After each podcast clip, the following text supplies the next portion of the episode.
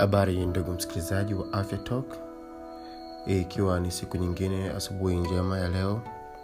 Uh, kwanza kabisa tuendelee kumshukuru mwenyezi mungu uh, mungu wa rehema kwa kuweza kutuamsha tukiwa salama. Uh, lakini pia kwa wale ambao hawana pia imani sio mbaya pia. Tunaamini kwamba wako ambacho wanakiamini. Hivyo ni heri sana tunapokuwa tumeamka salama asubuhi. hii uh, kuweza kuzungumza kuweza kwenda kwenye shughuli zetu mbalimbali. Uh, kwa majina inaitwa daktari augustin tasingwa hii ni sehemu ya tano ya afya talk. Uh, sehemu ya kwanza ya pili na tatu tulizungumza kuhusu shinikizo la damu. Sehemu ya nne tukafanya majumuisho. Lakini pia jana ilikuwa ni siku ya maadhimisho ya siku ya ukimwi duniani ambako uh, jana jioni saa moja tulichapisha ama nilichapisha kipindi maalum uh, kwa ajili ya kuzungumza kwa kifupi sana kuhusu ukimwi na hasa kuasa watu wawe na tabia ya kupima afya. Leo tunaanza rasmi uh, mada kuhusu ugonjwa wa kisukari ambao natumaini pia tutafanya kama ilivyokuwa kwenye shinikizo la damu.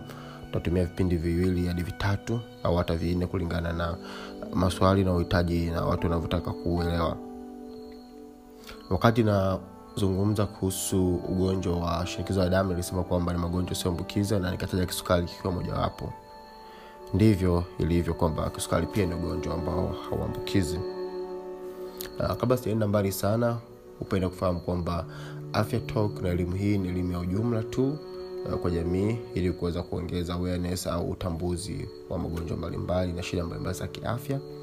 Kwa wagonjwa ambao mna magonjwa yote yale ambayo nakuwa nazungumza na ambao tayari mna kliniki zenu mna mdaktari wenu na mna ile treatment yenu plan ambayo mmekuwa mmeshakubaliana. Usije ukachukua taarifa hizi na kubadilisha bila kuongea na daktari wako. Na nakusii sana kwa sababu magonjwa hayafanani ni lazima uendelee na ile plani ambayo unayo. Cha msingi sana dawa za kisukari na, na dawa za presha uh, dawa nyingine hata za magonjwa ya akili. Usiache pamoja na dawa za, za, za, za ukimwi pia. Usiache bila kuambiwa na daktari. Uh, watu wengi wanapata shida kwa sababu anakwambia nilikuwa tu na kisukari kikiwa kinafika thelathini nikatumia dawa miezi miwili kikaa kiko chini ya kumi mi nikaacha. Hapana. Dawa hizi waga ziachwi bila ushauri wa daktari na mara nyingi waga zinamezwa kila siku kwa muda maisha yote ambayo mtu anakuwa amebaki nayo hapa duniani. Hivyo hivyo bila kuchelewesha muda leo tutaongea kwa kifupi sana kuhusu nini maana ya ugonjwa wa kisukari uh, na pia dalili zake zinakuaje na dalili zake mbaya zikoje. Lakini pia tutaongelea nini umuhimu wa kufanya screening watu gani kundi gani natakiwa lifanya screening na namna ambavyo uh, ugonjwa huu unapimwa. Kwa hiyo kimtabibu uh, hali ya ugonjwa wa kisukari uh, tunasema kwamba ni pale ambako mwili unakuwa ndani ya damu kwenye mwili kunakuwa kuna sukari ambayo imepita kiasi. Kila kitu kwenye mwili kina kiwango chake tuna kiwango cha madini ambacho inahitaji kiwango cha sukari kiwango cha nguvu ya presha na kadhalika. Hivyo pale ambako kile kiwango kinakuwa kimezidi ndipo ambako mtu anaugua ugonjwa wa kisukari. Na ugonjwa huu unaweza kawa ni kutokana na edha uzalishwaji mwingi ama kuto kuzalishwa uh, kwa kichocheo uh, kwa, ki, kwa, kwa, kwa tunasema uh, tunahitaji insulin kwa kuto kuzalishwa kwa insulin ambayo insulin waga inatumika uh, kucontrol sukari pale ambako unakuwa umekula inapunguza kile inafanya digestion na kadhalika. Kwao inapokuwa haizalishwi ya kutosha ama imezalishwa kutosha lakini imezidiwa kazi inaweza kaleta shida. Kwa hiyo kuna makundi manne ya ugonjwa wa kisukari. Kundi la kwanza tunasema ni kile ambacho mtu anazaliwa nacho au tunaita uh, insulin non, dependent. Hiki uh, ni kile ambacho mtu anazaliwa nacho kama sikosei. Uh, kinachotokea hapa kwa hao watu ni kwamba wao genetically yani kwenye, kwenye, kwenye, kwa jinsi ambavyo kwa bahati nzuri bahati mbaya anakuwa amezaliwa ana shida ya seli ambazo zinazalisha insulin. Kwa hiyo anakosa ile insulin kwenye damu. Hivyo moja kwa moja watu wao waga wanaweza kutumia uh, insulin ya artificial wanakuwa wanachoma zile sindano za insulin uh, utaingia akiwa wadogo. Na, na, na watu wengi wenye uelewa sana wa insulin wa ugonjwa huu wa kisukari ni hawa watu wa kundi la kwanza kwa sababu wanakuwa wamekuwa akiwa anafahamu shida yake na anakuwa anaelewa ni cha kufanya wanakuwa wanajipima wenyewe wengi wao na kadhalika na wagonjwa kama waga wanautambuzi sana.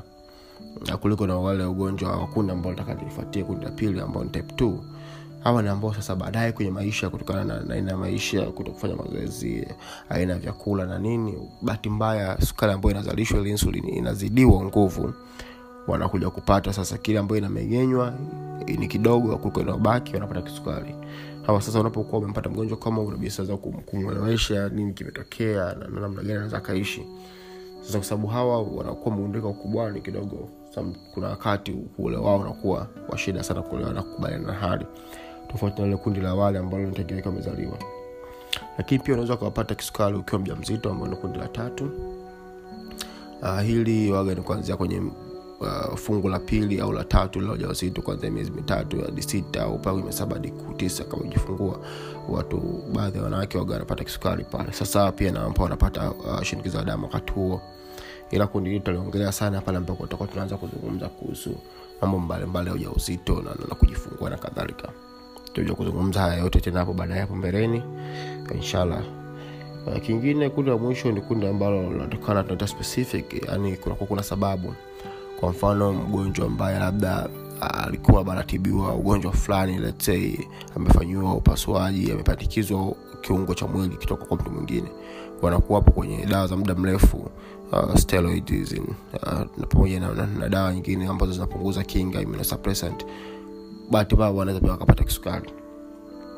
Hata kisukari dalili zake ziko, kuu tatu. Uh, kwanza kabisa tatu au nne. Um, kwanza kabisa waga ni kusikia kiu sana. Uh, kunywa maji mengi kutoka na jasho sana kuwa mchovu. Uh, wengine wanapungua uzito gafra na wengine wanapata masigazi kwenye kuona wanashindwa kuona vizuri.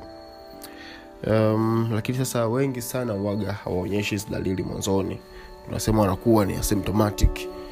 Hawana dalili yoyote wanaendelea tu vizuri na maisha lakini gafra anakuja kugundulika pale anapokuwa amepata shida zile kubwa na kwamba amepata ajali kwa bahati mbaya au kipele ameanza kukikuna mara kinakuwa kikubwa mara kipone na kinachotokea ni kwamba bakteria wanapenda sukari wanakula sukari mwilini.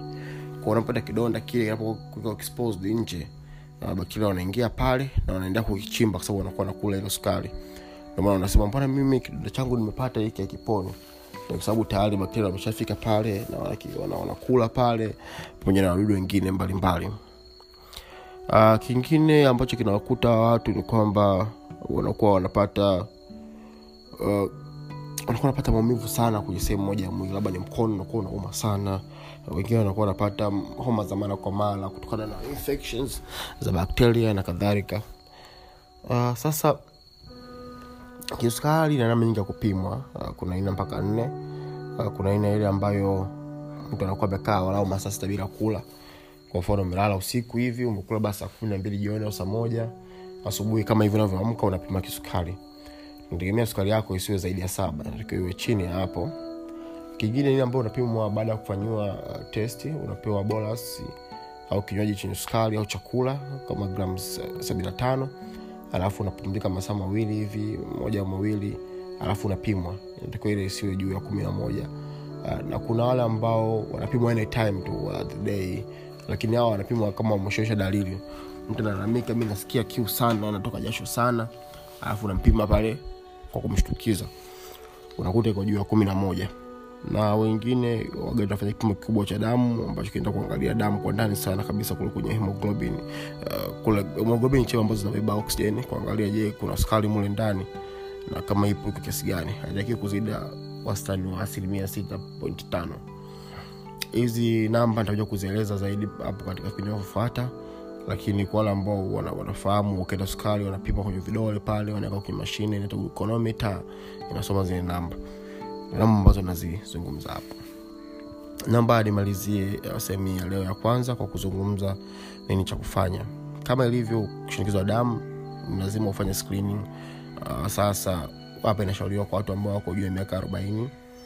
Uh, ikiwa namaana kwamba kutokana na umri sasa unapozidi kuwa mkubwa uh, hata uzalishaji wa hizi vichocheo hizi hormones au hizi kemikali za mwili waga pia unapungua kwa hiyo miaka arobaini na kuendelea walau kwa mwaka mara moja huwa unafanya kipimo cha damu kuangalia sukari yako ikoje. Kundi jingine ambao linashauriwa kufanya hivyo ni wale ambao wana uzito au uliopitiliza uh, sasa ambao na ule tunasema body mass index ya, ya zaidi ya asilimia thelathini. Uh, body mass index tunapima urefu na uzito umeona?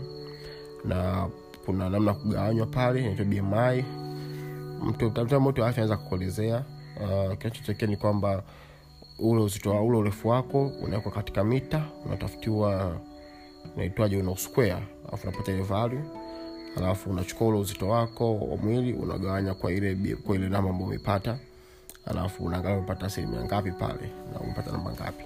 Inatakiwa walau wale ambao watu wako zaidi ya thelathini na ambao sasa ni kundi la watu ambao tayari wameshaweza kuonyesha signs za overweight pamoja na obesity wanatakiwa pia wanafanya kipimo wengine ni wagonjwa wa shinikizo la damu magonjwa yanaendana mara kwa mara. Kwa hiyo kama mtu na shinikizo la damu basi unapima sukari yako walau kwa mwaka mara moja na uwe makini sana kufuatilia.